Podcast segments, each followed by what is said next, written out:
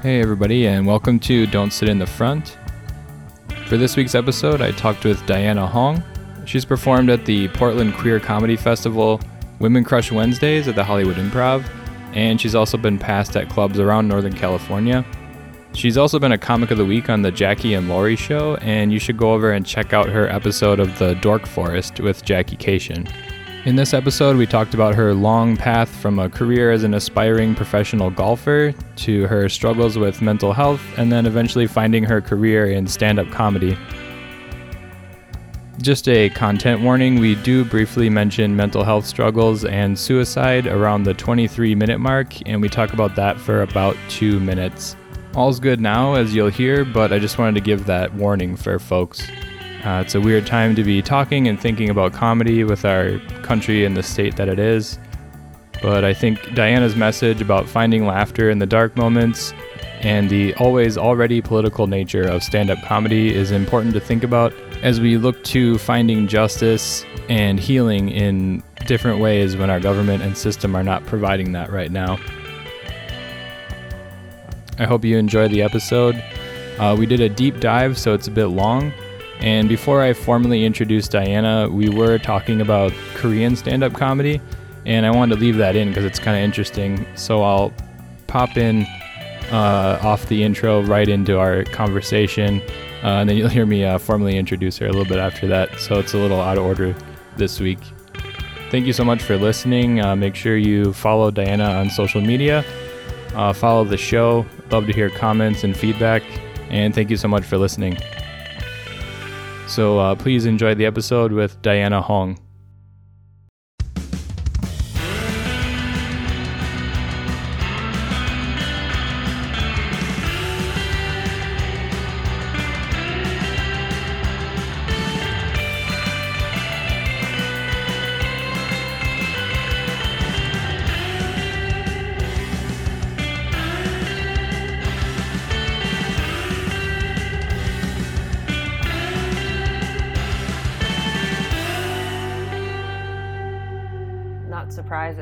That's really cool. Well, um, I'm I'm glad. I feel like maybe well, you'll probably teach me stuff. So you're I'm assuming you know about Margaret Cho and, and stuff like that too. Yeah, yeah. Okay, cool. All Like, right. Just because I do that, it's kind of been on my radar to talk to look into like when Korean Americans are doing stand up, and especially now there's some Korea. Korea is trying to kind of develop stand up culture itself. Mhm. Um, like I don't know if you know Park Na-rae. She's on. She has a Netflix special. Um, Oh, what? Yeah, and I feel like the algorithm here like didn't blast it out, but she was gonna come do shows in LA. She was- she sold the I think she sold out the Wiltern, Wow. and that was gonna happen in April, and I had a ticket to it, and then uh, you know that didn't happen. So Yeah.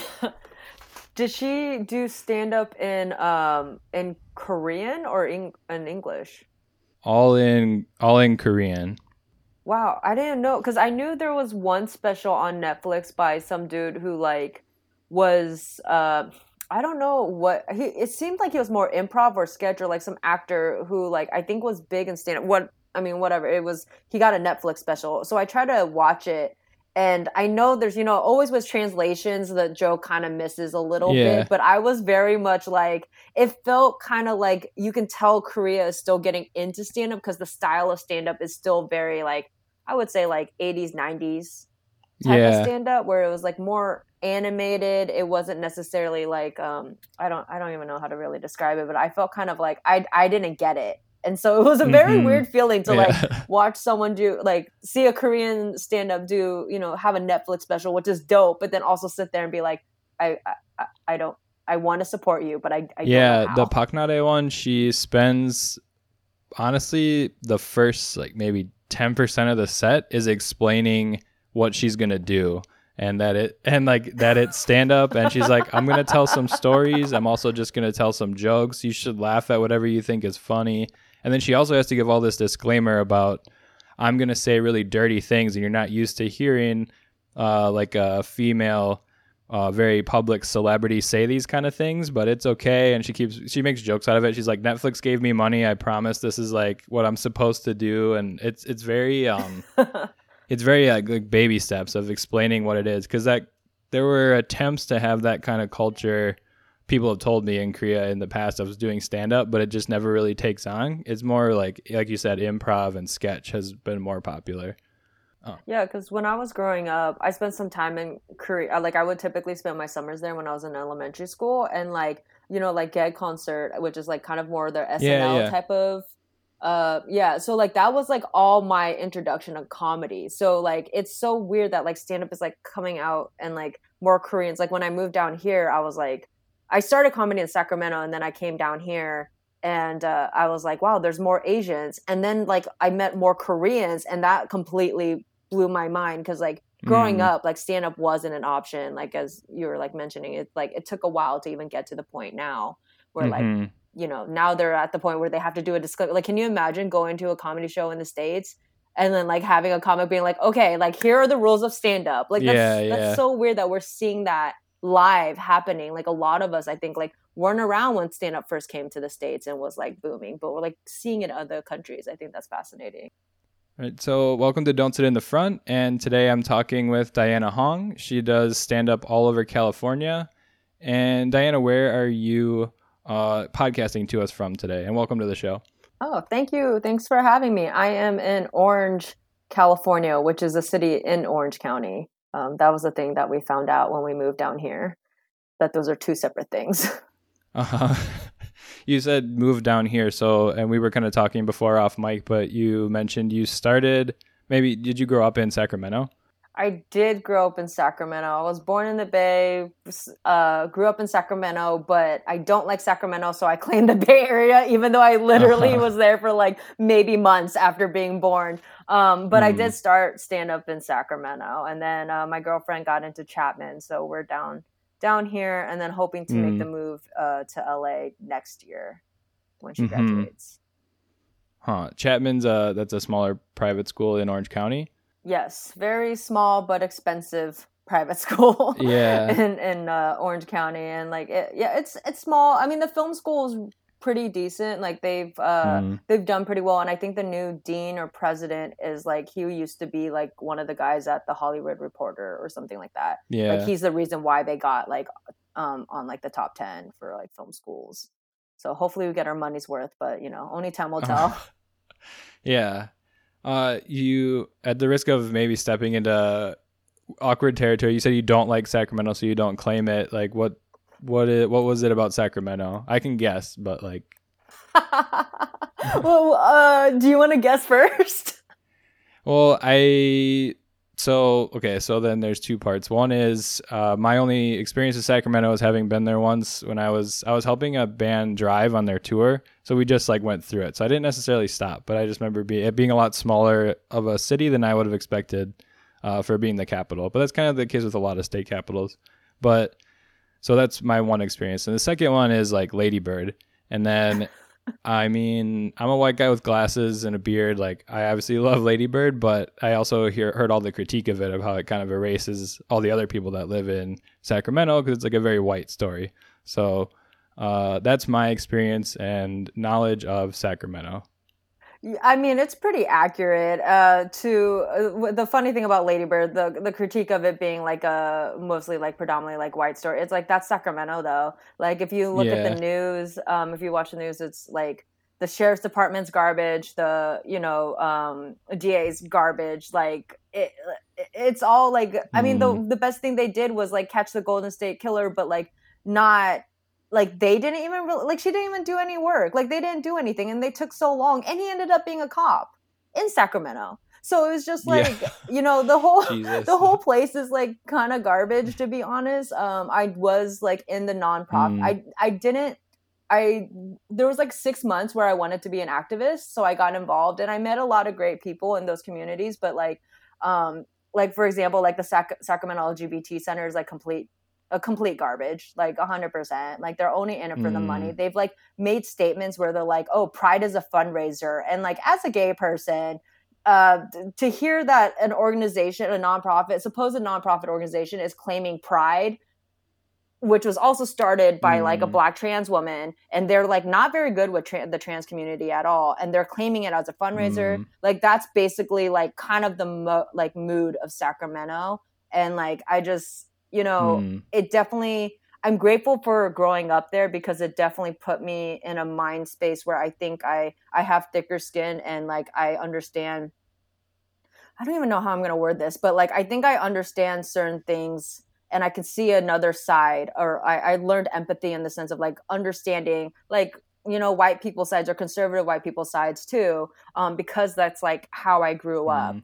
Um, so I am I am grateful just because I don't like Sacramento and like on like I've gone through like some shady stuff in like the comedy community and like that's definitely like a whole separate podcast to be honest but like it's just like I, I am besides all that I am still very grateful for my time there and I think it did make me the comic that I am today or trying to be. So as much as I'm like I don't claim Sacramento whatever like I you know I can't take away like what shaped me and i do have like some of my best friendships like came from sacramento because like like you said there wasn't anything there like we had to rely on each other mm. like that's why all the kids like you know i still have friends from elementary school because like that's how small sacramento is or was i don't yeah. know now now they're trying so hard to like be san francisco so i don't know what it's like now growing up there but before yeah. it was cowtown it was like davis like was you know we thought we were a bigger city than Davis, but the bar if the bar is Davis, you know, that doesn't take much. Yeah. Well, and then I come from a really small town, so I understand that having still having friends from elementary school, like I, on a weekly basis, I'll have a a call on Discord with my friends that I've known since kindergarten. So, yeah, I think it's it seems pretty nice though to still have those kind of roots. But yeah, you were like coming in hot with a lot of uh, there's a lot of baggage on Sacramento, it sounds like. But then, so if we kind of unpack and go back, you talked about being in the nonprofit sector. So what brought you to that? Like from where to where? Oh god, that the, this is kind of goes a little bit into the like this is another story, a story for another podcast. um, but I don't even know how to spark notes this because this was so shitty. Um, but like basically, long story short, what happened was there was someone who was trying to produce uh gay sh- like the show was basically titled like a gay show but he refused to book gay comics mm. and so i called him out on that mm. and that exactly mm. uh, right exactly um but he he booked he did like stand up and drag queens so he was like oh the drag queens are gay enough for the show and i was like you didn't say like you know lgbt plus allies you just said lg like if you don't have a gay comic like you can't like that gay enough you as a straight man he was a white straight dude mm. you can't say what's gay enough. Like th- that's just wrong. Yeah. And so um i brought it up to the club mm-hmm. and then the club was like oh shit we didn't know this was going on. And then so he basically went on this whole like um i forgot what it's called but like basically he just went on this like you know like trying to like spear my name type of shit. So i reached out to um the gender health center because i had friends that were working in the gender health center which is mm was created, which goes into how shitty Sacramento is. The Gender Assault Health Center was created because the LGBT Center wasn't fulfilling the needs of the queer community because they weren't doing anything with trans people. They're mm. very like uh, white, like white dominant. Like even though like there's always like um just like there's the level of like marginalized communities, right? So like even like gay, like even just because you're gay, but if you're white and you hold on to that identity, you're still a person of power and like for example like a couple like yeah. years ago this is what they thought was a good idea. The sacramento lgbt center thought it was a good idea to have a red dress party for a fundraiser. Hmm. red dress meaning it was an asian themed party. Oh. Like they threw dragons and shit and they're like this is asian. And they thought that shit was uh-huh. okay. And like this is like the type of shit they're doing. So i reached out to the gender health center and then right around then was also when uh stephon clark um that whole situation with Stephon yeah. Clark where he was shot by police and murdered. And so in his um, backyard, right? And, you know, then Black Lives in yeah, well, in his grandma's backyard. Yeah. But I also lived in South Sac at the time, so I wasn't that far away from like when it actually happened. And I mm. think like seeing how like broken everything was in Sacramento, I thought I could do a little bit more. So I wanted to get more involved. Yeah. And so um, I helped the Lavender Library, which is like a predominantly like uh, it was like the queer library. Like I helped them get an open mic started because I was like I want to be able to like do something because like you know and I'm also one of those people that really hates it when people get all like social justice warrior on social media and they're like, mm-hmm. look, I mm-hmm. made a post, like this is it. Because like it's not you're not actually doing anything. You're just just because you're on social media and that's an echo chamber, like you're not doing anything. So I think mm-hmm. at that mm-hmm. time, like it was like a perfect storm of everything of just like I want to be involved. And then I realized how broken Sacramento really was. And then I was just like, I'm moving, I'm out. Like I can't. Like mm. after everything that happened, like Scott Jones got reelected, uh, Schubert got reelected. I was like, we're th- this place is just broken. Mm. You can't fix this.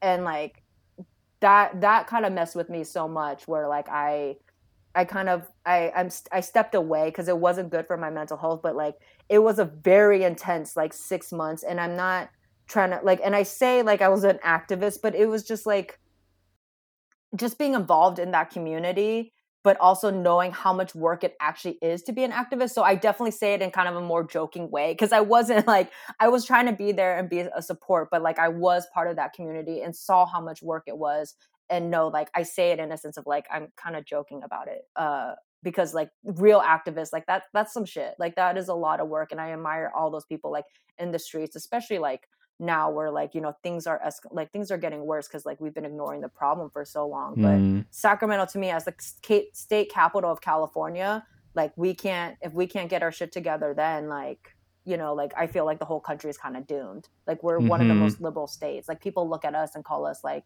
you know saying we're too far left and then our capital is kind of garbage mm-hmm. so i went in naively thinking like oh i can hope and that's not what happened. Mm, what's the what's the the um? There's a guy Branham always says uh, California north of Sac.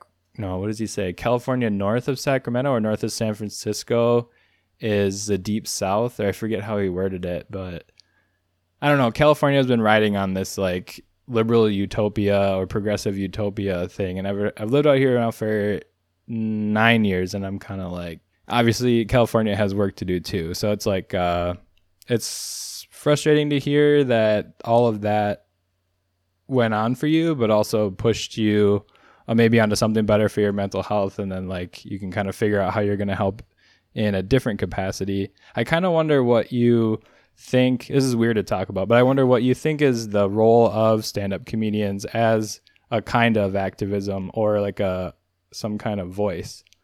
I think anytime you have a platform, I think the amount of pressure, not pressure, but expectation people have on entertainers or stand up comedians is not right. Like, I feel like that should be directed towards the politicians. That's why we're paying them, right? But mm. I still feel like, as an entertainer, as someone with a platform, you do have a responsibility to be careful and like use your platform um, responsibly. So I mean, but then that's the thing though. Like any, it depends who you are. Like you, for someone like me, if I I had a bigger platform, like I mean, I still try to be vocal about issues and and you know like let make my point of view known. But like you have the opposite end of it, right? Mm. That you have those stand up comedians who are like on the super conservative side or like pro Trumpers or whatever, and then they're using their voice. So I think it's like no matter what, even if it's stand up, now you have now you're playing with people who have like social media followings up in the millions that literally have no talent but editing videos. That's ultimately what their talent is. Yeah. Right. So uh-huh. and like that call already comes with a level of privilege, but that that's their talent is for having free time and editing videos, and they have millions of followers like i think it's up to and then i think it's just kind of mm. like a mm. personal responsibility like in your everyday life like how do you want to carry yourself it's just on a bigger scale mm. so like i think it like yes stand up you know it is you know unfortunately it's fallen on a lot of stand up comedians to like have that voice for the people but also like we should start instead of relying on others we should start living ourselves like living our lives like that like how we would want to be represented and not just rely on others so i think there's like it was kind of like a loaded question for me because I feel like there's multiple levels of it. Hmm. Yeah, I'm not a comedian, just a fan. And then from my perspective, whenever I hear it's usually someone who's more conservative, a comedian say like, "Oh, I'm not political" or whatever. I was like, "Well, you're you're on a stage in front of a room of people and they're listening to what you say and they're paying to be there too a lot of the times. So like it is political and not to get like too I don't know sanctimonious about it, but like you guys are the the modern day like jesters and troubadours and going around and you know making the king look foolish that kind of thing so yeah it's always political just like how everything is but yeah. um, i think that statement too like when people are like oh i don't want to get pol-, I, feel like i've been seeing that more right? Like i don't want to be political like facebook is so political or whatever it is and it's like I, I, I just like how do you how do you separate? It was never not political for me. Like my parents are immigrants. Like mm. i'm gay. Like i was out when the whole thing like when uh gay marriage when uh prop 8 was on on the ballot like i was out to my parents around then and i think uh it was like maybe a year or so after like mm. right right around the supreme court like right before the ruling and like my mom told me like gay people aren't human so you don't deserve human rights like that's my mm. mom's reaction to me so how and then the supreme court uh, and i was at that point i never thought about marriage but then the supreme court ruled that gay marriage was legal and i cried like to feel that like for once yeah. like because my parents like my mom and my parents like my dad like they didn't support me or didn't understand me like my country still said i was human and like how can that not be political how can like your hmm. identity mm. not be political like i just don't understand when people are like it's not like i don't want it to be political and it's like you're existing like that's that's political like mm. women's rights that's political like i don't understand like how can you say this is political and this is not yeah, sorry, just a lot to think about in that. Well, then I wonder. Uh, so we're getting we're getting pieces of the timeline. This is an, this is another episode of Coming in Hot with Diana and James. uh, yeah, damn. Well, so 2008. You, I don't want to tie the timeline to that, but so you come out to your parents. When did you start doing comedy? I guess I want to I want to know. I keep forgetting. Honestly, I think it's been like seven years now. I have to ask my girlfriend every single time because it was like we got we've been together for five years, and then it was a couple years before that. So I think seven years now. Mm. So 2013, and so for me, what happened was I used to be a professional golfer. Like my whole life was golf. Like since I was 12 years old, I knew I was going to be a golfer. Like that was it. I mm, like yeah. I don't want to. I don't want to bury the lead. I don't want to bury the lead. like I do want to hear about golf, but only if you want to talk about it because it could be that thing that you always have to talk about or get asked about. But I am curious about that. I mean, it's I.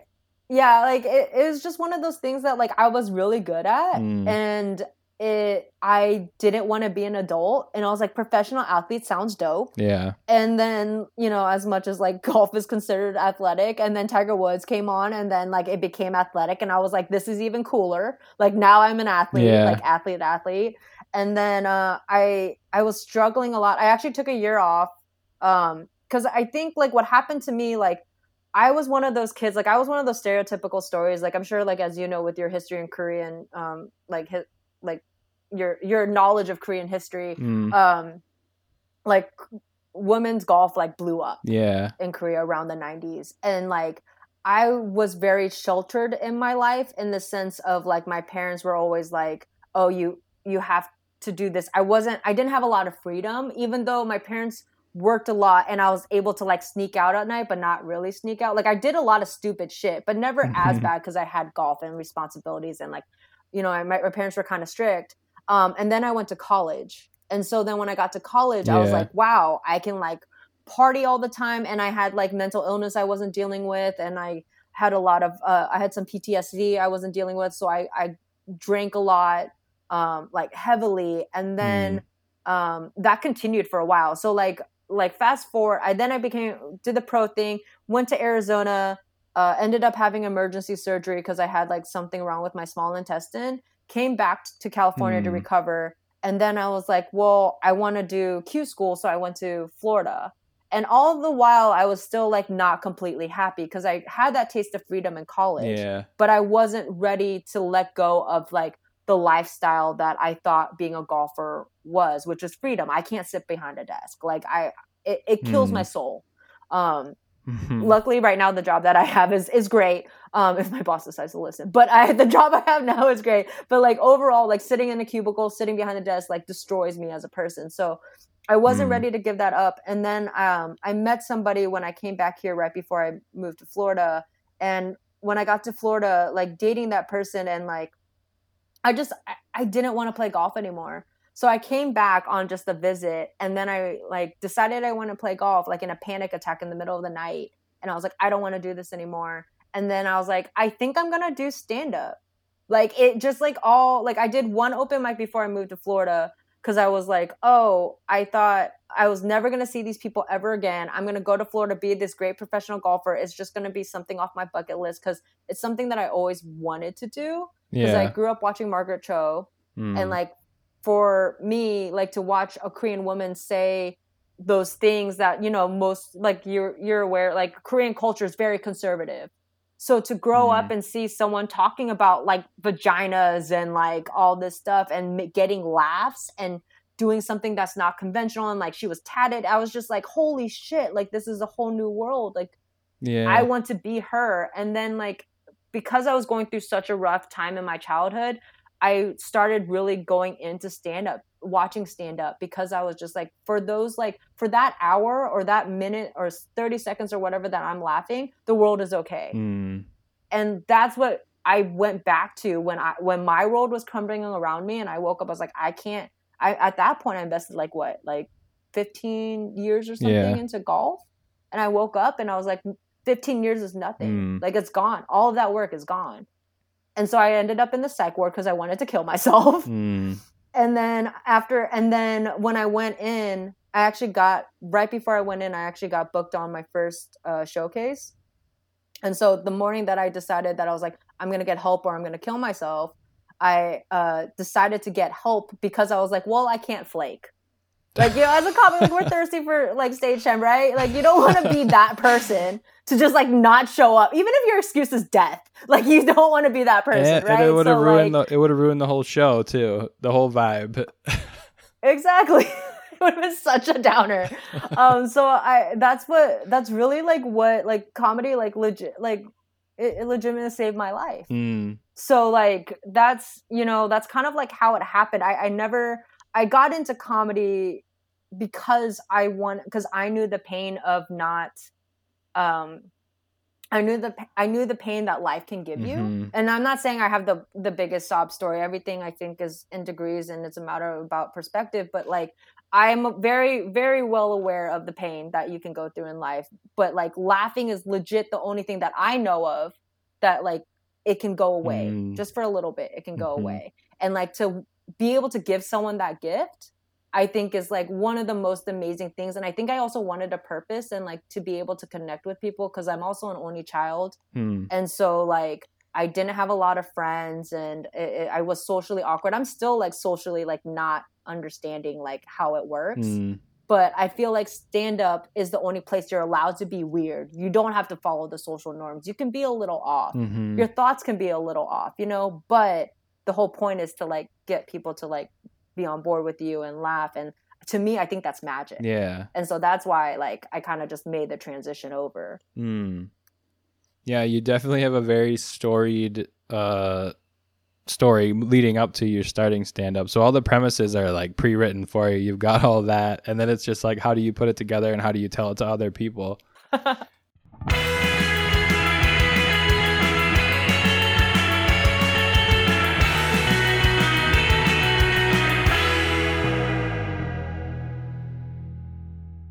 What is your earliest memory of liking stand up though?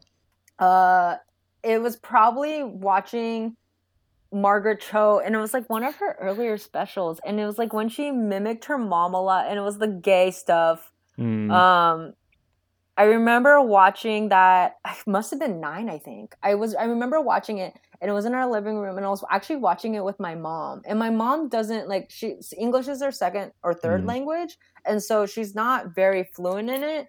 But I just remember that mo- she watched Margaret Cho because she was Korean, yeah. and I was able to watch because she didn't understand what was going on. Mhm. So, Yeah. Like, my earliest memory is like bonding over Margaret Cho, and my mom and I, for the longest time, did not. We just started like having phone conversations that last more than five minutes. Yeah. Um, that was my first memory is watching Margaret Cho, and that's I think it's the one that I want, and then bonding over my mom with that. Yeah, I remember because I'll tell So- friends in Korea or, or uh, Korean friends that are here in the U.S. I'll tell them I like stand up, and then that might be one of the few references they have. They're like, "Oh, that's like Margaret Joe," and then I'm like, "Yeah, like you kind of alluded to it before, but Korea doesn't really want to claim her because like you mentioned it, but like the way she looks, she's very tatted.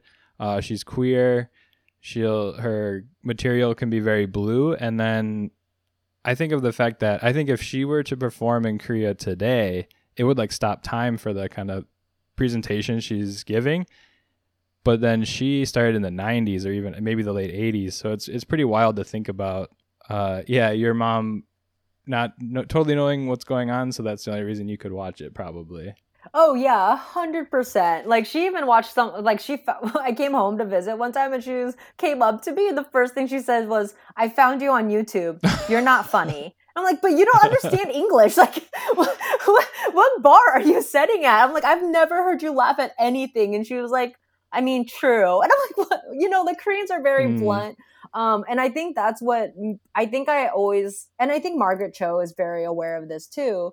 Um, she she really really was a trailblazer and it was just unfortunate that she was like it just feels like she was just like either like five years or like you know just a couple years ahead of her time and it's just like that window because like yeah like now how like looking back and seeing how much she like inspired a generation and changed a culture mm-hmm. um i think she would like the the reception she would receive in korea is definitely different than like you know like back then and it, it's kind of different or different it's it's definitely wild like how time has has changed but like um as a sorry i was trying to say that i think she's very well aware like what her influence has done and i've been on a couple shows with margaret she mm. has no mm. idea who i am mm. um because i fangirled every single time and just sat in the corner yeah. and stared at her because uh, like she's just like to me she was like a she's a god you know because mm. like my mom and i can never get along and like that's the one thing and like i feel that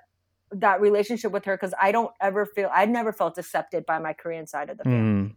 because I was born in America and then like at that time in the 90s like that was when like you know it was cool to like whitewash all the all the kids so they would like mm. legit like tell my parents like stop speaking Korean in the home and then like when i would go to korea to try to learn korean all my cousins because like globalization is a thing you know america was like making mm. its presence known over there so all my cousins and my aunts and uncles were like okay come over here and teach us english and I, so i'm just like bad at both languages really mm. but like it it definitely is just it is a it's a weird time to be korean having been born in a time where like it wasn't cool or like accepted and like to see Margaret Cho's career. I I will always have like a certain level of respect for Margaret Cho that I I think is like that I reserve like that is special than I do have for have other comics that I truly admire too. You know, we could all grow up seeing stand up in some way. It would come to us on TV or whatever, but uh, and then you were busy with golf and all the different bouncing back and forth to different school and like other issues. But where where was your best place to see stand up and what I wonder uh, either a locale, a recurring show, or the type of place where you would see stand up. So like, this is kind of following your timeline. Is like, where did you start to actually go watch stand up, or did you not really watch it? You just went out and tried it. Uh, I mostly just watched it on mm. TV. Like it was just like I the main specials that I watched was the Margaret Cho one and then Katt Williams. Mm. Those were like my main influences. So I had and I felt like such a poser when I first started stand up because it's stand up is one of those communities too where like it's any like nerdy type of community, right? They're always like, oh, well, did you know about this or like you know like all these comics, and I was like, no, I I don't know. Mm. I I just I'm just starting, and then like I felt like I was kind of judged and looked down, like it's like, oh, you're not a true fan or you're not a true comic, right? And like I started. um I didn't know how to start. I didn't know you could just like go to open mic. Like I, I didn't know the rules. And so there was a, a place in Sacramento called the Sacramento Comedy Spot, which is mostly improv, but they were doing some stand up um, and then sketch. And so I they were looking for interns. So I just applied to be an intern. And then I was then I found out you could just go on stage. And then mm-hmm. like I w- when I was and so I, it just it kind of just happened uh, because I I went out and I was like okay well I don't know too much let me just like try to like see a little bit about the community and I got really lucky too because one of the first shows uh, that I saw outside of like seeing it on TV was um, was at the Sacramento Comedy Spot because you can see free shows um, when you're working, and so was uh, they're they're they're not around anymore, uh, but they were called the Real Housewives of the Real Funny Housewives of. Uh, forgot what their name was, but it was like Sacramento, and it was like these these moms, uh, mostly moms, uh, that were like kind Mm. of like they're like little troupe, like kind of like the blue collar to- comedy tour, that kind of thing. Yeah. And one of them, uh, who started, I think Cheryl, the soccer mom, who's actually still a friend of mine, which is so trippy because I looked up to her when I 1st Mhm. started, and now she's a friend of mine. So that Yeah. that's the g- great thing about comedy too. I think that it, Hmm. accessibility to your heroes is great. Um, but I went up to her and she was like, I just was like, hey, I, I I'm interested in comedy. I don't know how to get started. And she's like, let me add you to a Facebook group. Like, let me add you to the Sacramento comedy comedy scene Facebook group, and then like you can like get started. And she's like, you know, you can ask me questions. Like, it really just happened. Like, I found the spot, wanted an internship, and then and it, there wasn't really any requirements, but like show Mm. up, and uh, and then it just took one comic to be nice to me, and then it just kind of kept going from there. And I think like the kindness of other comics is really like what's special about comedy and stand up. Mhm. Yeah, I didn't get that type of stuff in golf. Golf is so competitive. They're like, no, I'm not telling you my secrets. Yeah, I was gonna ask, is there any carryover from things you learned in golf to stand up? So maybe not that. Like the community is not as uh, it's obviously competitive. The community is not as nice. But is there anything you learned from that long history of preparing to be a professional golfer that helps you in trying to be a professional stand up? Um, yes, in the in the business sense and work ethic sense. Like, uh, I think like I, I think a lot of comics forget that we are a business. Like, if you're trying to make a career out of this or you're trying to be successful in this, right? Like, you are a business. You need to treat yourself as Mm. such. And as a golfer, you were taught like you're very strict with your regimen. You kind of had to carry yourself a certain way, right? So like it, it kind of taught me like how business works and also golf is a very rich person sport so like i knew how like i was seeing like how Yeah. rich people function and so like that's kind of like it kind of went into my stand up too um and then uh i i think like work ethic wise like you know i would wake up at like three four in the morning go to the golf course and try to tee off right before the sun rises just before everyone else and then stay there Hmm. until like at night like my like i would practice till my hands bled. And so like i knew like stand up is a lot of work and it's a lot of dedication and it's a lot of studying. Like if I, I Mhm. think if you want to be successful in it you need to understand your craft. And so like that's what golf taught me. Like because i was like when i was golfing i was studying golf swings. I was studying the grades you know you reading a whole bunch of books. Like i'll sit like when i wasn't at the golf course at night i'll go to barnes and noble because i couldn't afford to buy all the books but i'll sit at barnes and noble and read books all night and then go home wake up in the morning and do it all over again Mm. so like it did teach me that and i it taught me to not be scared of that and embrace it and just kind of dig into it more of course there is a balance like healthy work life balance that i'm learning because i went on the extreme of it Yeah. Yeah, there's definitely it seems like not a lot of stand-ups are treating it like someone who's training in a professional sport. So I think that would just help you in terms of like just the fact of like waking up and having a schedule. If you learned that, you're already ahead of the game in a lot of ways, I think. oh for sure i think it, it really gets i think a lot of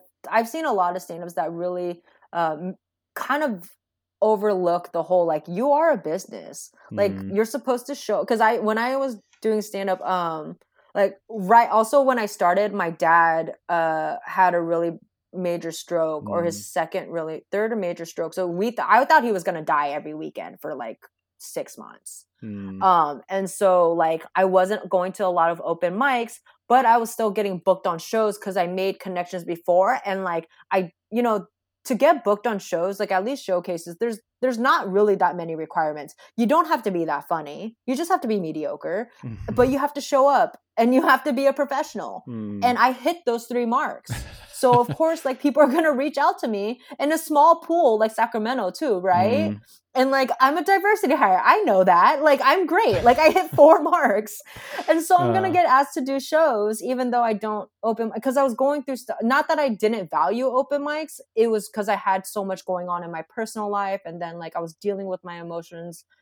And but the thing that like would get me was that comics would like shit talk me and be like oh you think you're too good for mics Mm. you think you're like you're better than blah blah blah right Mm. when in reality it was like dude, you're not treating yourself like a business. You cuss out the fucking host. You go to, you never, like, you don't show up on time or at all. Yet you're coming at me saying that I, and like, you've purposely tried to bomb shows and piss off audiences. Yet you're worried about like what I'm doing. Like, I think people really forget that, like, yeah, comedy, because they see comics as like kind of a free for all because there's no rules, there's no HR department that they forget mm. like ultimately you are a business. Like treat yourself act professionally and you'll get booked.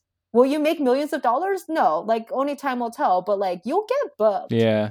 And like they forget that. Mm, i identify with that really hard because that kind of it's like a work ethic but also just the showing up when you're supposed to and doing the thing you're supposed to when you're supposed to like in academia i, I see i see people who are absolutely brilliant but they're just too in this kind of identity of like a starving artist, but like the starving academic, and they're just like staying up all night and like they're way smarter than me, but they can just never get their shit together. So yeah, I identify with that really hard. It was like if somebody oh, asks yeah. you to do this thing and you do it at the right time, you already are halfway. It's like half of the process, really. It's amazing. It's really amazing how low the bar is actually set. Mm. Like I think I think as like artists or like because you, you don't you don't I think we just see the success, right? Yeah. Like we see the people like just crushing it on social media. We see everyone like getting famous, but we when you're actually immersed in the community, you really realize how low that bar is. Like mm. showing up, you're right. You show up, you're already ahead, fifty percent mm-hmm. ahead of every like those people. Mm. You kind of touched on it before, uh, talking about how stand up is magic, and you can kind of forget things, but that seems like the more uh that's like further along and it's very it's like the much larger picture. I wonder on a very practical level like when were the best times for you to see stand up in your life? What what kind of things were going on in your life when you say i'm really glad i went to stand up uh, either to perform or to watch it that night in particular?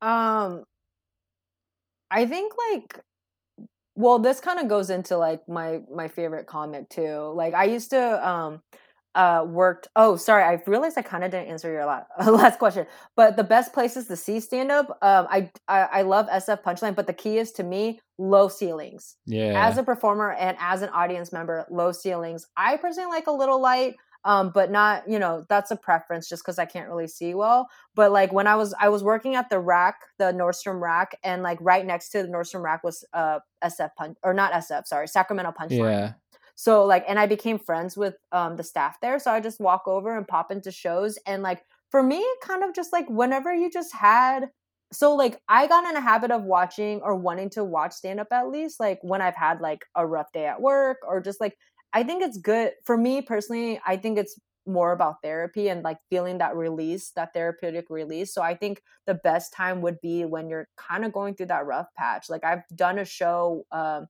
I, I used to run the show at the VFW in Sacramento, and like one of the shows the day before they buried this woman's husband, they had the service, mm.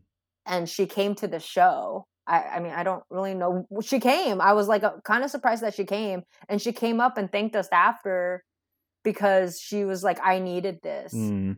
and those are the moments that I think like when you when you when you think you you you can't and you just take that little bit of okay maybe i can i think that's the best time to watch stand up. Hmm. yeah. Uh, that's again another thing that just kind of left me with a lot to ponder. Sorry. Um uh, oh, but uh, one of the so I had a really rough day at work, yeah. and then I went into uh, Sacramento Punchline, and uh, Aida Rodriguez was there that weekend, oh, wow. and I've never seen her before, mm-hmm. and uh, I hadn't seen a lot of live comedy. I was still very new. I was still very green, um, and she especially for me like growing up um, when i did and how i did like there wasn't a lot of like immigrant stories or representation mm. And so i kind of like when i was a kid like my the character that i related to the most was like hank hill. You know like i had to pick like a white dude from our like from texas yeah. to be like that's me. Because like i wasn't on tv but like when i saw Aida, like even though she's she's puerto rican and dominican and you know i'm korean i saw her and i was like wow she's telling my story. In her words but like she's telling my story. Mm. and it like just changed everything. Like it really just was like it really solidified for me like what kind of comic i wanted mm-hmm. and that was after i had like a really rough shift at work so it just like stars aligned yeah i wonder what Yeah, you're kind of speaking to. I was going to ask. Uh, you you've talked a little bit about being an immigrant, and then there. I got to think about how I word this. Then I'm like obviously an outsider to that experience, so I there could be like a universality to that immigrant experience growing up in an immigrant family. Do you think there's something that now we're seeing more people with that kind of story in stand up that they can diversify and talk about their specific immigrant experience? Or do you think it's uh, i guess what do you think is the what's to be gained or what's the difference of finding that universal experience versus like i'm going to talk about the korean american immigrant experience? I mean i think i think the experience itself it's kind of i don't know how to put it. I feel like because i, I every story's been told. Mm. Right? Like to a certain extent every joke has been told. I think it's a matter of how our personal experiences shaped us and how we view the world and that's what makes it different and makes it each person exciting and different from one another. Mm. um like my parents are immigrants. I'm first it depends who you ask. Like this is the thing. Depends who you ask. Like you ask Wikipedia, I'm first generation. You ask someone who's like really stuck up about it, and they'll be like, "You're second generation." And, and you know, mm. like. I'm very prideful, so I'm gonna argue first generation. Uh-huh. Um, but that experience of like, I think, and it's also um dependent on like where you go and share the stories. Like when I first started, I went to a lot of like more like a predominantly white conservative rooms because they're the ones that pay. Yeah. And so like my jokes were kind of like I kind of cater to them. I'm not proud of it, but you know, you got to do what you got to do to earn a check and they haven't heard my stories before, right? They haven't mm. heard that mm. experience before and I think my goal is to like as a comic i want to show people that we have more in common so like even if you can't really relate to like my parents are immigrants you can relate to my parents were different i was different mm. i think mm. ultimately at the end of the day we are telling stories where we're just different from society and this is how we were different how we were treated and i think at the base core of that everyone can relate to not fitting in. Mm-hmm. right?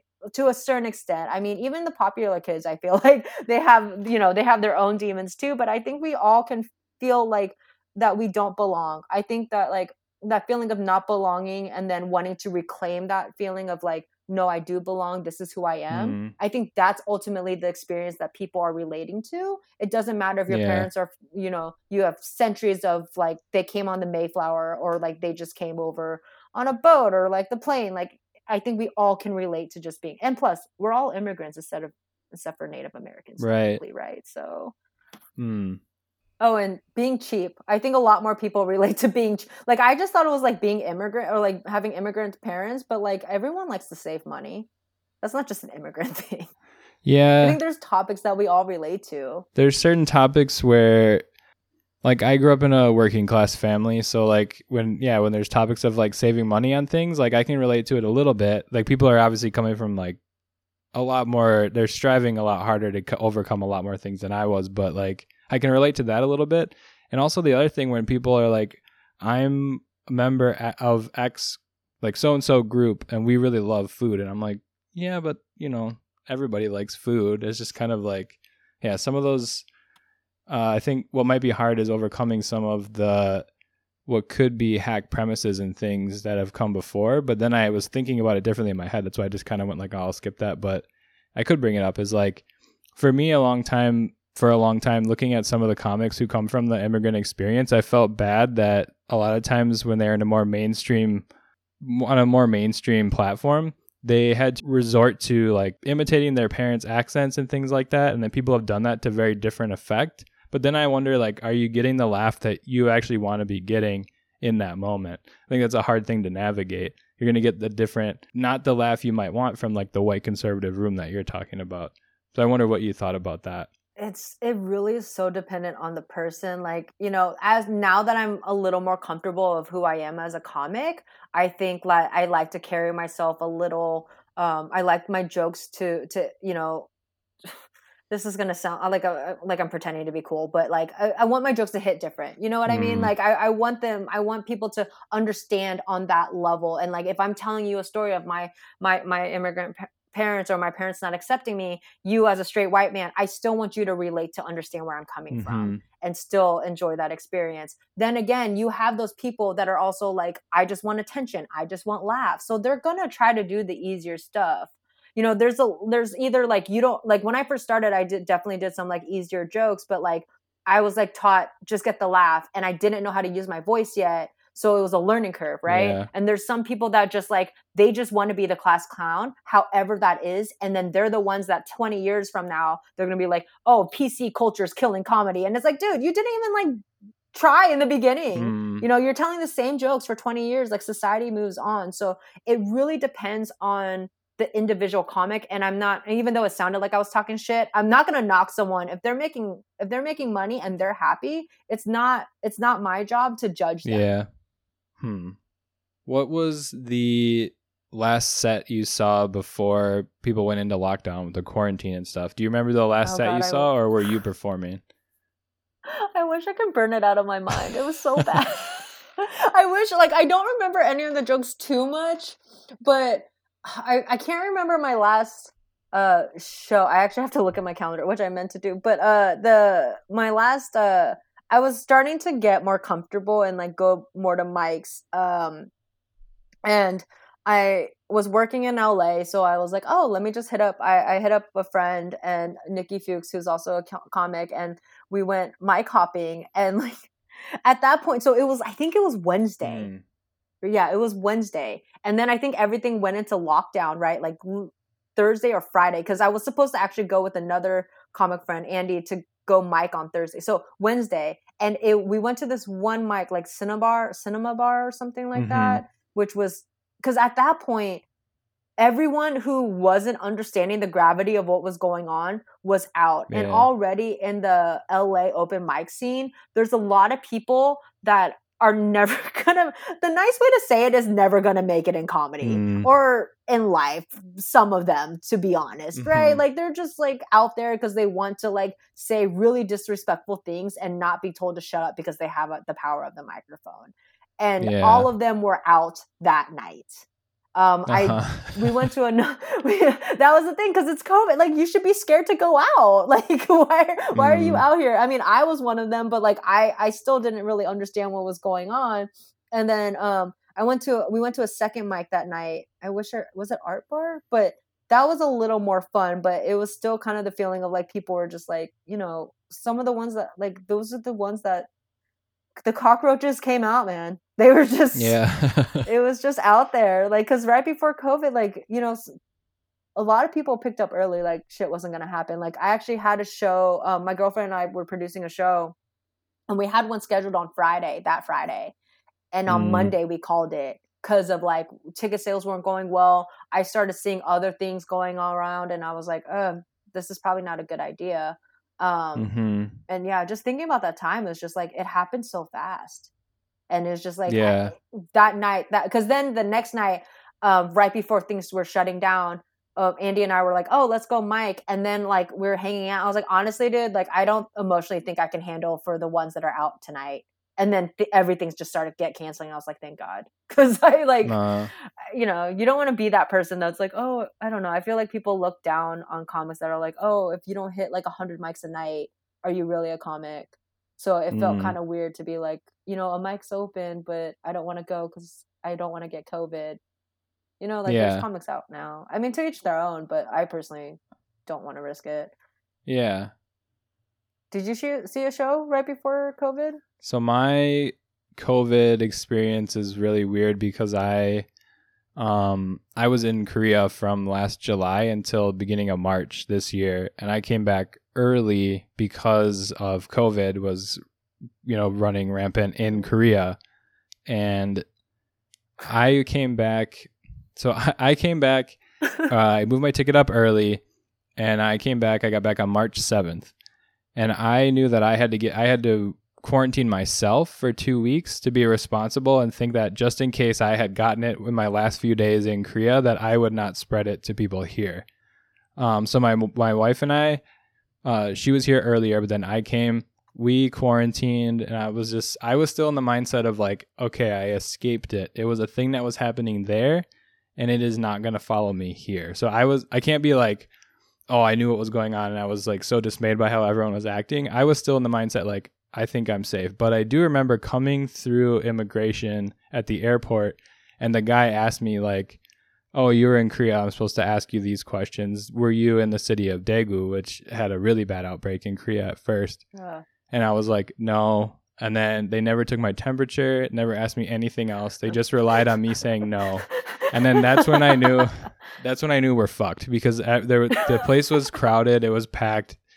Uh, I think about it now and I'm just like, how did I not get it?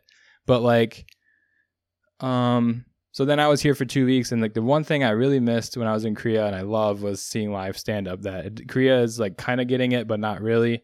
And I knew I wanted to go out to shows as soon as I could, and I was so sad because I, as I was waiting for the last few days of my personal quarantine, everybody else went into quarantine, and then then everybody else was in the same mindset I was. So I I think I'll always remember and talk about that until I die, like how my unique experience of it was. Everyone's gonna have their stories, but yeah, it sucked. And then I remember seeing like comics I really like and respect were canceling their big shows or tours or their their two nighters or whatever it was, and I was like, oh yeah, cool. You can easily right away you could see like what the sides were, like the Oh, people who respect it and understand it and actually care about their audience and are not going to give them COVID, and then the people that were like, I got to go perform wherever the fuck and yeah.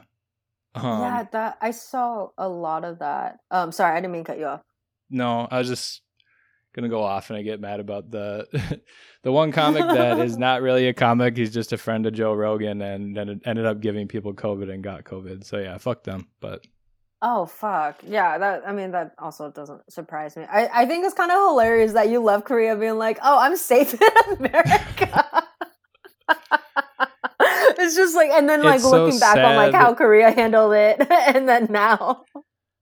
yeah, and they handled it amazing. And what was wild about our mindset was like the people I was around and like living near, like older Korean people, were really really upset about how bad they thought it was being handled because like the numbers were like hundreds of people had died. Yeah. So like yeah, it was it was wild. It was stressful and then um but yeah, then I was like I don't know. And then eventually I was like stand up's not going to come back in the same way we think of it for a while, but I'll always remember this is like and I talk about it a lot on the show.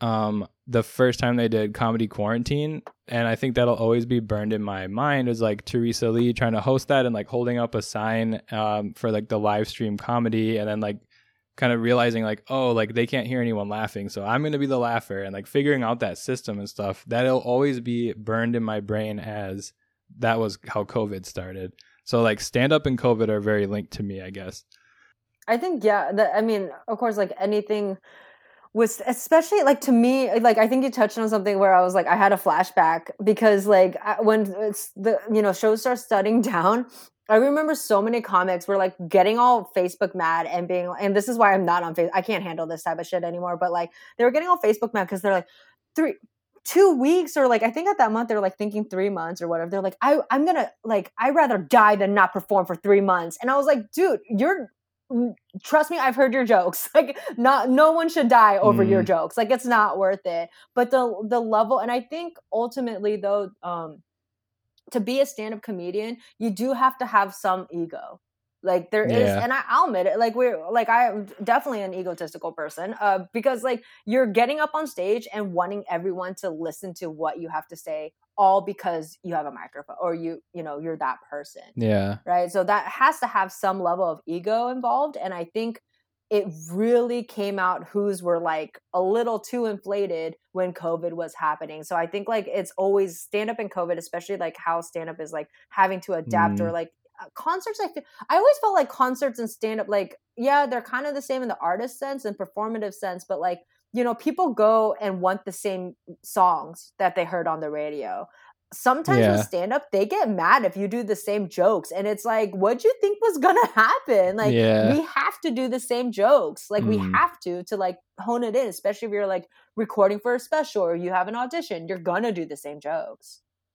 so Mhm. like it and it's so like i think it's always different and i think that's why stand up was like i think hit a little diff like was hit a little harder with COVID than like let's say concerts because you could just like watch that shit on TV. Like people are live streaming and playing the piano, but like and you're fine with that, right? Or like Mhm. singing, but and Verzuz like took off. But can you imagine a Verzuz with like stand up comedians? yeah That'd be so awkward. Like that'd just be weird. did you have you tried doing stand up online, uh, like Zoom shows or anything like that, or are you staying away from it? Um, I'll do it when asked, but I don't really go look for it. Um, right now, personally, I'm sorry, my cat's saying hi.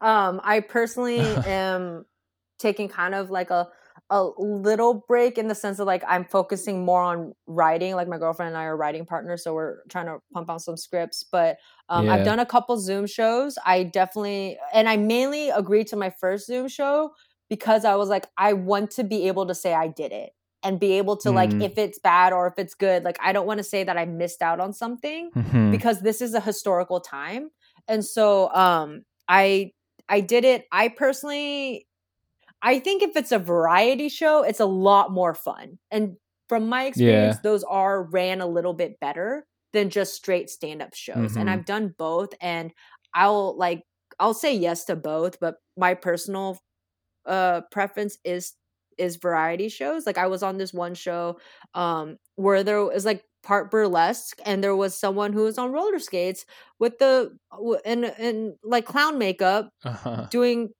dances on the pole. Like they had a stripper pole. And like when yeah. would I have seen that in the real world? Probably never. So like I think Zoom shows yeah. do I I think Zoom shows are great in in um the accessibility that they're providing for people that they may not normally get to see stand up or like entertainment.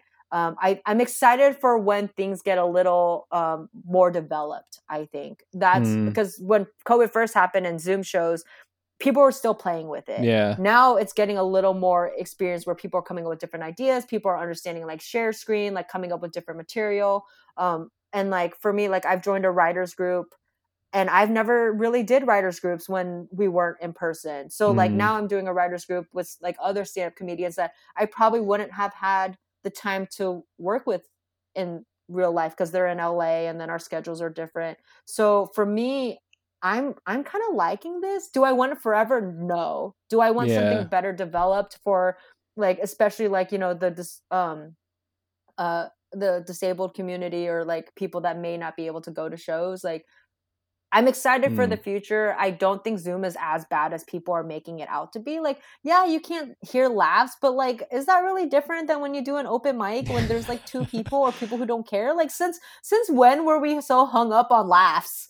Like, like yeah. those are never guaranteed anyway. Yeah, I think there's like depends on people's style. Some are very much in the mode of I don't get anything out of it. From what I hear, and as I've been interviewing people, they're saying they don't get as much out of it in the way of learning what bits work and how to develop them and things. Uh, but then other people are the kind of style where they have to do that at least like once a week, so that they it's like if you don't use it, you'll lose it kind of thing. I think they're worried about, but I think everybody's different. And because we kind of yeah. went heavy and deep on on this episode, I can just ask you. Some people I get a vibe where I just shouldn't ask it, but what is your worst stand up memory or the worst show you performed on? I'm um, curious about that. Um. God, okay, there two two that stand out and i've done comedy what did i say seven years now two that stand out and i think will forever be burned in my mind one mm. um i almost got in a well actually i'll i'll end with that one. So one, um, I was on this bringer show, and I, I don't want to name names because I don't want to get in trouble. But there were like yeah, yeah. seven. I didn't know how much of a bringer show it was, right? Mm. Um, but I, I, knew it was a bringer show, so I brought like, and I had, I was still living in Sacramento. I brought friends, um, who I had friends that went to school down here, like my elementary school friends, and like one of the perks of having friends for so long, they like they'll they'll vouch for you, they'll roll deep. Like she, like she brought all her friends like my friends brought their friends right? So i had like i think i brought like 17 people and i think the minimum wow. requirement was 10 yeah. Right? That's pretty impressive. Can i do that now? Mm-hmm. probably not. But like when you're from out of town right and you haven't seen your friends in a couple years they're all gonna get excited. So like i was able to bring 17 people and mm. it was uh there was a total of 17 comics. There yeah. was no there was no list right? I mean, the room was not, it was like maybe 80% capacity, but there was no like order list because the mm. booker said that they didn't want people to leave. Like after their friend goes up, they didn't want them to leave. So it's a surprise for everybody. So mm-hmm. I was 16th mm-hmm. out of 17 because I brought mm. so many mm. people. Uh-huh. And she had like celebrity drop ins. So it was like the bringers would do like five minutes, and then the celebrity drop ins could do anywhere from like seven to 15. By the time it, so Sarah Tiana actually went up right before me. Are you familiar with Mm, Sarah Tiana? I'm not. Oh, she's she's hilarious. Mm. She's fucking hilarious. And I think it was like maybe a year or two into comedy. So this was like the worst thing that could have happened. So Yeah. she goes up right before me, crushes, crushes for like 12 minutes, right? And like at that point, it's already been like at the two hour mark. So like Mm, everyone, and you can feel it in the room. They were getting tired. Sarah Tiana comes up, crushes, and then they're like, "Okay, she was on for a while, so this is the head. Like, we're, done, right?" And I even was like, "Are we? Mm. I didn't go up yet. Like, this is kind of fucked." Then mhm. they call me up, and so I have to follow Sarah Tiana. They only gave me like five minutes, and like you know, for me at that time, I made a decision, like because when you're when you're in a situation like that, you kind of have to reset the room, right? Yeah. Because they're they're tired, they're kind of pissed you're alive because they want to they thought they're going to go home. and so and if you only have a 5 minute set, like I was still so new. I didn't know how to break open the room again or like address the elephant. So I just ran my material and bombed so fucking hard in front of my 17 mm. friends and all these strangers. I had forgotten. because I Like I, had forgotten that there's. You started the story with you brought all these people and I, and it's like your hometown reunion and I was like happy and I now I'm remembering what I asked you was your bad memory. So yeah. and so I bombed so hard because I just went through my material. And of course, like as I was going up to the stage, I felt people being like, why the fuck are you going up? We just sat through two hours of this, Mm, right? Because it wasn't all good people. Like Yeah. it was like bringers who typically are still very green and like celebrity drop-ins.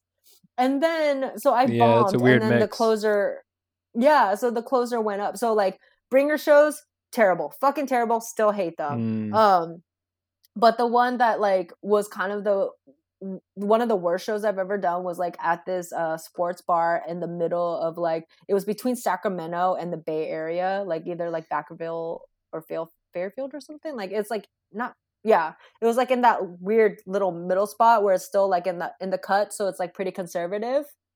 Um, did Yeah. a did a show and, and like the guy before me like i ended up closing it out but the guy before me was like he did like seven minutes about dicks right like Mm. legit seven minutes about dicks and like even made fun of this one guy at the bar who was obviously uh, intoxicated like basically talked shit about his dick. He was loving it like because if you're talking about dicks it's so funny it's so great. Like no punchline literally just dicks like the word dick and it was like ha ha ha. So I go up and then I start doing like my regular material and then I mention the gay thing and then I just felt mm. everything like just turn. And it's happened before and like it's normally okay and I can get out of it, but like it was really weird cuz like even one of like one of the audience members there was like maybe 3 or 4 like legit audience members and everyone's just like bar patrons. But like one of Yeah. them there was like, yeah, we don't say like we don't say that. She couldn't even say gay or lesbian like mm-hmm. that was like how tense that shit was she's like we can't say and she was gay like she came up to me afterwards and thanked me because she was like in the show she was like i can tell she was gay but she was like yeah we don't we don't say that here and so i was feeling a little Hmm. awkward and then the this the g- drunk guy stood like started talking shit we started going at it uh secure like no one was having my back right and then he stood up Mm. like he was gonna try to fight me and i fucking Hmm. i like he was because like it was getting heated like we were gonna like some shit was gonna go down and then he stood Hmm. up and i like uh made a joke about how like it, see this is what i mean by, like i'm not proud of this but this got me out of the situation right i made a joke about how like he like shouldn't be driving because like he's drunk and like as an asian person i'm telling him he shouldn't be driving Mhm, mhm. right not proud of the joke Mm. but in Mhm. that audience it killed so then there was like because there was a group of like these like biker gang dudes and the bartender the second i did that joke everyone started laughing and then they Mm. started to kick that guy out but until that point they were gonna let that dude fight me and so like and then i i because i saw the i saw fucking red dude and i don't remember anything and i just started like yelling at him and, and then then the whole Mm. asian joke came out and then that's when i won and then i and then i i ended it with basically being like i'm sick and tired of like white men telling me what to do. I'm not putting up with that shit no more. Like i fucking lost it. But it was like it it turned it was like one of and like a comic like this is how fucked up it was. A comic was when the guy stood up he brought out his phone. So like, I mean, I know like we're not supposed to do gender roles and like sexism and shit, but like I'm a woman, right? Mm, And like you're a dude, and all you can do when you saw this other grown dude about to fight me, you pussed out your phone. Like my girlfriend, she's Yeah. like she's like five two. She was taking off her jacket, and then this dude busts out his phone. so like, I mean, I and it's not like I don't know. I, I'm the I'm in the camp of like even the worst experiences are great stories and they're great lessons. So I don't think there's really anything that bad. But Mm. like those two things will always stand out because I'm just like I it was embarrassing, the most embarrassed I've been and the most angry I've been during a show. mm. You alluded to it before, maybe, and maybe we already burned it, but just a palate cleanser. What was your uh, best stand-up related memory? I, I have two. I couldn't pick. uh, one of them, I Uh-huh, think yeah, I had great. this. I had this corporate show. Um, so it was like at one or Mm. two p.m. at this comedy club, and uh, my friend who worked at like it's like social workers, like therapists for like that worked with like social agencies, so they dealt with a lot of troubled kids. Um, I Yeah. went to like her, like I got the gig because she told her boss I did stand up and I met her boss at like they're like uh they were we were doing wine tasting. So like Mm. she was just like, let me get you on the bill. So I just hopped on. Like my friend was headlining, and so I ended up just hopping on. And you know, corporate events are you got to be clean. So even though the set had to be clean, um, it was performing in front of therapists who have gone through it all Yeah. or seen it all. Right? It it, it Yeah. was that different level of connection of like you can't say anything too dark. And I think like and they laughed and they were there for any everything like every little bit they were there for Huh.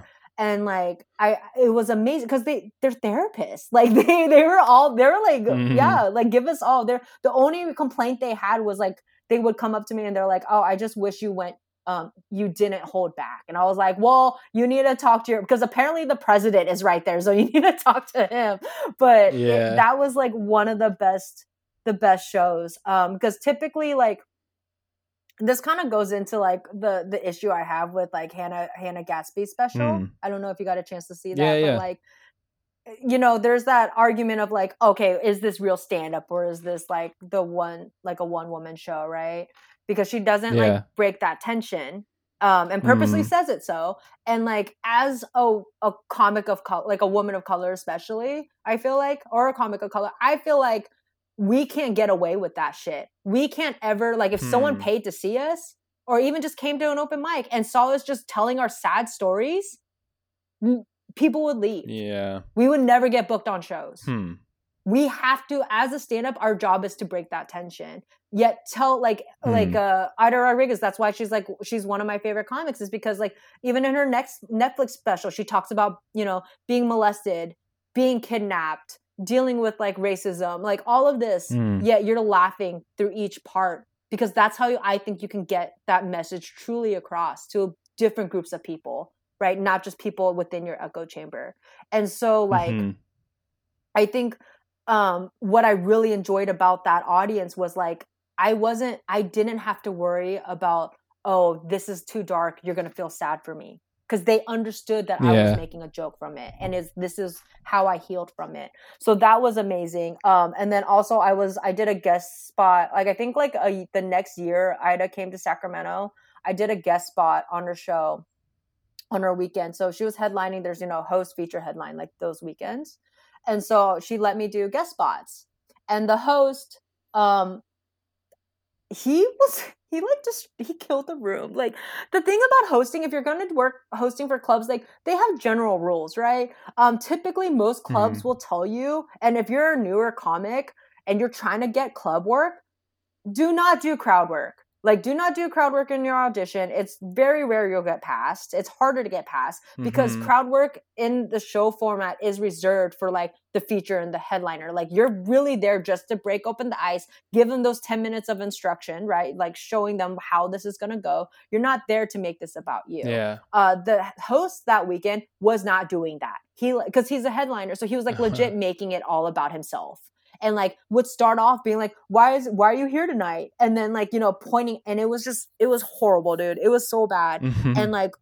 I, I, I kind of like this is my badass moment. Like I felt like the like such a badass because like I was sitting in the back with Aida like right before I was about to go on because I was you know it goes host guest set and then feature and headliner. So I was sitting in the back and Aida was watching this and she turns to me and she's like, Hey, go up there and fix this mess. and it felt like so you know what I mean? Like it was like such a Yeah. badass moment for me to have like my idol tell it like having enough faith in me to go fix her show. You know, to like yeah. that I felt like I was like, oh my god, coach put me in. Like, Yeah. yeah, let's do this. Like like that that is Yeah, still that like rules. one of one of the biggest highs. Yeah. To have someone like that be like Mhm. yeah, I still does she would does she remember it? Probably not. But it's still like it's in my diary. it happened. Yeah. For sure. You're just like, whose car are we taking? Yeah.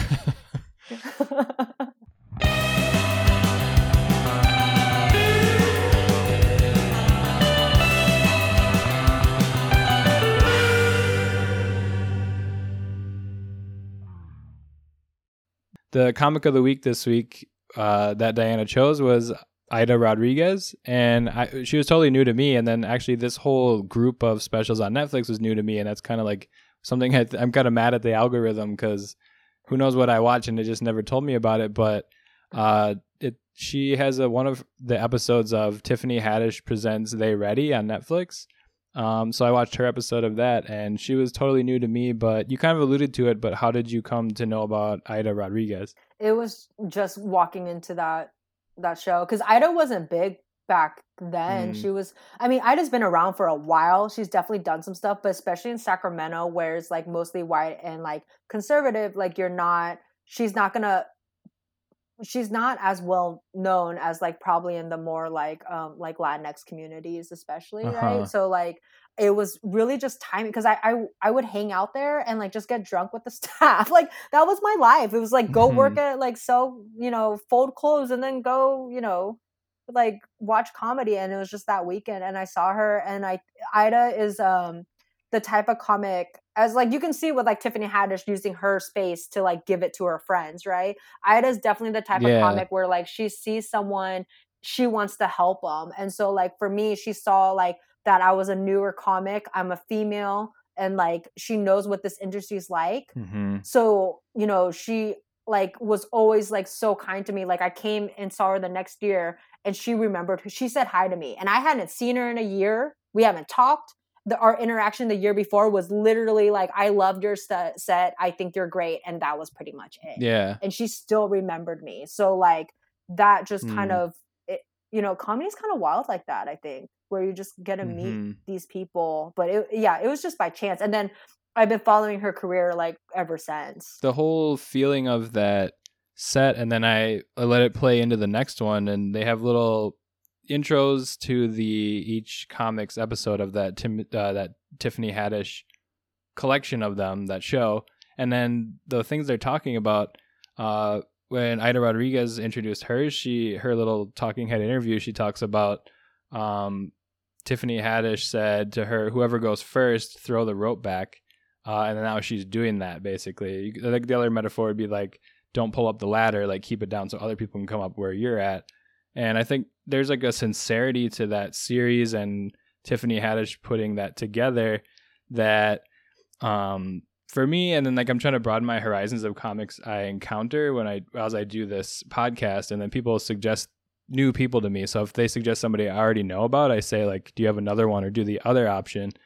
And then like just to be honest about it, it's like I don't I'm not going to see a lot of Latinx or black uh comedians as much cuz the the algorithms and then my own comedy fandom history is leading me towards all like white dudes.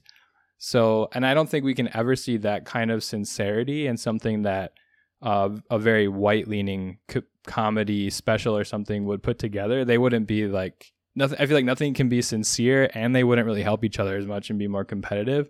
That's just, that's something I thought about that whole series, but her episode too. Yeah, and I think that's kind of like um there in comedy especially in the more like marginalized groups or like the comics that are are more marginalized they um there is like kind of a little bit of a kindred spirit because we the industry overall is not nice to people like us or welcoming mm. to us so like we get excited when like the i i met grace jung when i was down uh, since i moved here and she like i when i met her and i saw her at a um I used to co-host uh, an open mic at you know Vino, and she came in and I knew nothing about her. She went up and said she was Korean and I like lost my shit. Like internally, mm. like I lost my shit because I was so excited to see someone and relate on that level of like you know what it's like. You know what it's like to like constantly mm. like deal with these white people who are going to try to pigeonhole you or like make you do those accents. Those are the only ones that are going to be successful, right? So like mm. to to meet those people, and I think that's where that sincerity and and um, that that that comes from is because like we've gone through the struggles and like we know that we're only stronger together, as opposed to like I think it's mm. not even just like a white mentality. I think it's a very American mentality of like the whole capitalism of like only one person can be on top like you know mm-hmm. step on the little people to get there and not realizing especially in a in a um a, a medium like comedy there's enough for everybody there really mm-hmm. is like not not every not every person only has to have one comic that they like like you can expand it completely and i think it's it's good to like really open your world to like all these different comics because yeah you you get i think it's just great because comedy is that thing where like you get to see these stories and like I still like get chills like watching Aida special mm. because especially in the beginning and the intro part where she was like, "Oh, I started comedy because when I was homeless." Like that was my thing. Like I was home. Not sorry, that was my thing as well. I should say, not that she like stole that from me, but um, uh, I was yeah, I was I was homeless too because like my parents found out about the gay thing. They kicked me out. Mm. I the girl I was dating like we ended things. Like it was me and my hamster and she gave me a hamster. I didn't go out and want a ham. Like legit, it was a breakup yeah. present. So it was like me living in my car with the hamster and like and like I just everything she said. And at the end of the special, like she says her full name and she's just like I am what I am because mm. the you know the hood loved me and like you just every like to me like that her special is like a piece of art like everything like you mm. the way she mm. was able to like go into those deep like dark topics and still make a joke yeah. out of it and get the audience on board and like you said like that level of sincer- sincerity and like I also became a huge Tiffany Haddish fan because like of that knowing that she kept her word because a mm. lot of mm. people say a lot of shit and they don't actually follow through but I also read Tiffany Haddish's book. So if you're like into uh reading or audiobooks and you're looking for a book to to look into like you get what kind of how genuine Tiffany is and like why she is the way she is through her book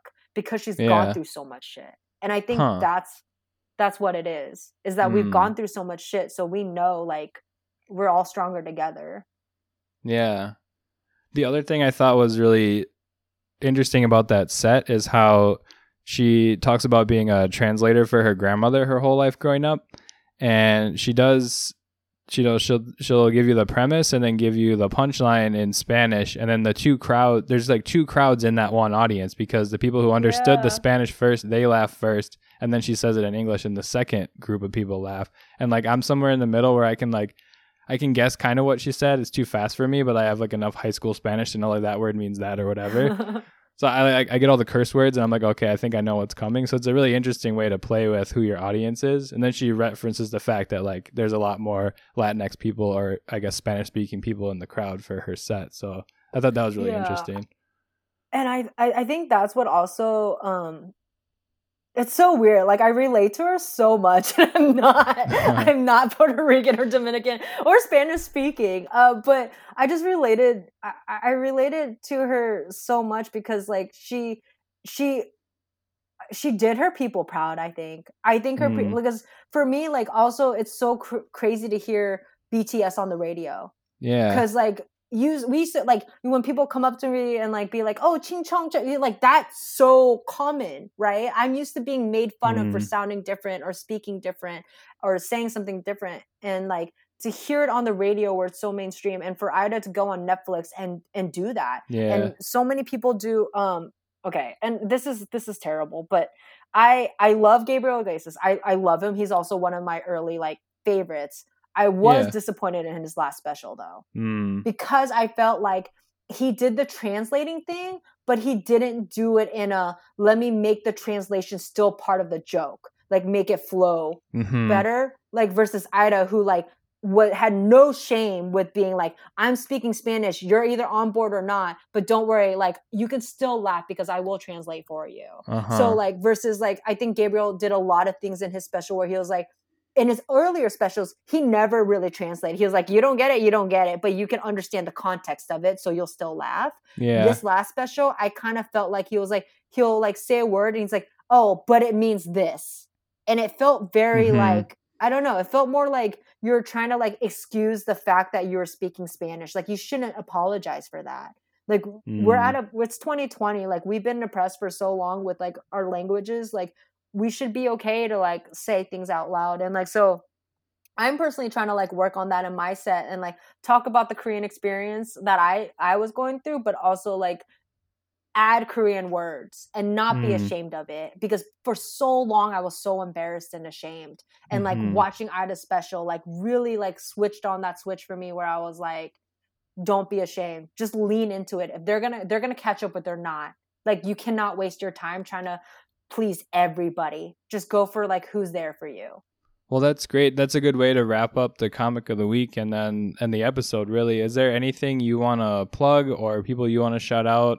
i no i just i thanks for thanks for having me on um i guess like i guess i would i i'm i really am kind of like yeah thanks it's kind of cool to talk about like this experience and like also talk about aida because like I i don't you know a lot of comics i feel like aida should definitely be one of the top like comics in the world. Um i think it's only a matter of time. Mm. uh and then like i guess i should shout out my girlfriend because i know she's gonna listen. But yeah this was a lot of fun. I i mean if um if anyone like i'm mostly uh active on instagram. Mhm. that's kind of the medium i i've picked because i like pictures. Uh so it's at well hong d. But um yeah just if Hmm. you like follow me. That's pretty much all i ask. Yeah, yeah, for sure. Well, thank you so much for taking time and uh yeah, everybody just have a great day. Thank you for listening to Don't Sit in the Front. Please rate and subscribe and leave me a review. You can follow the show on Twitter with the handle don't underscore sit or don't sit in the front, all one word, on Instagram. Our music is composed by Chris Helking, and our cover art is provided by Memory Bloom Studio. Thank you so much for listening, and just remember to always punch up and keep swinging.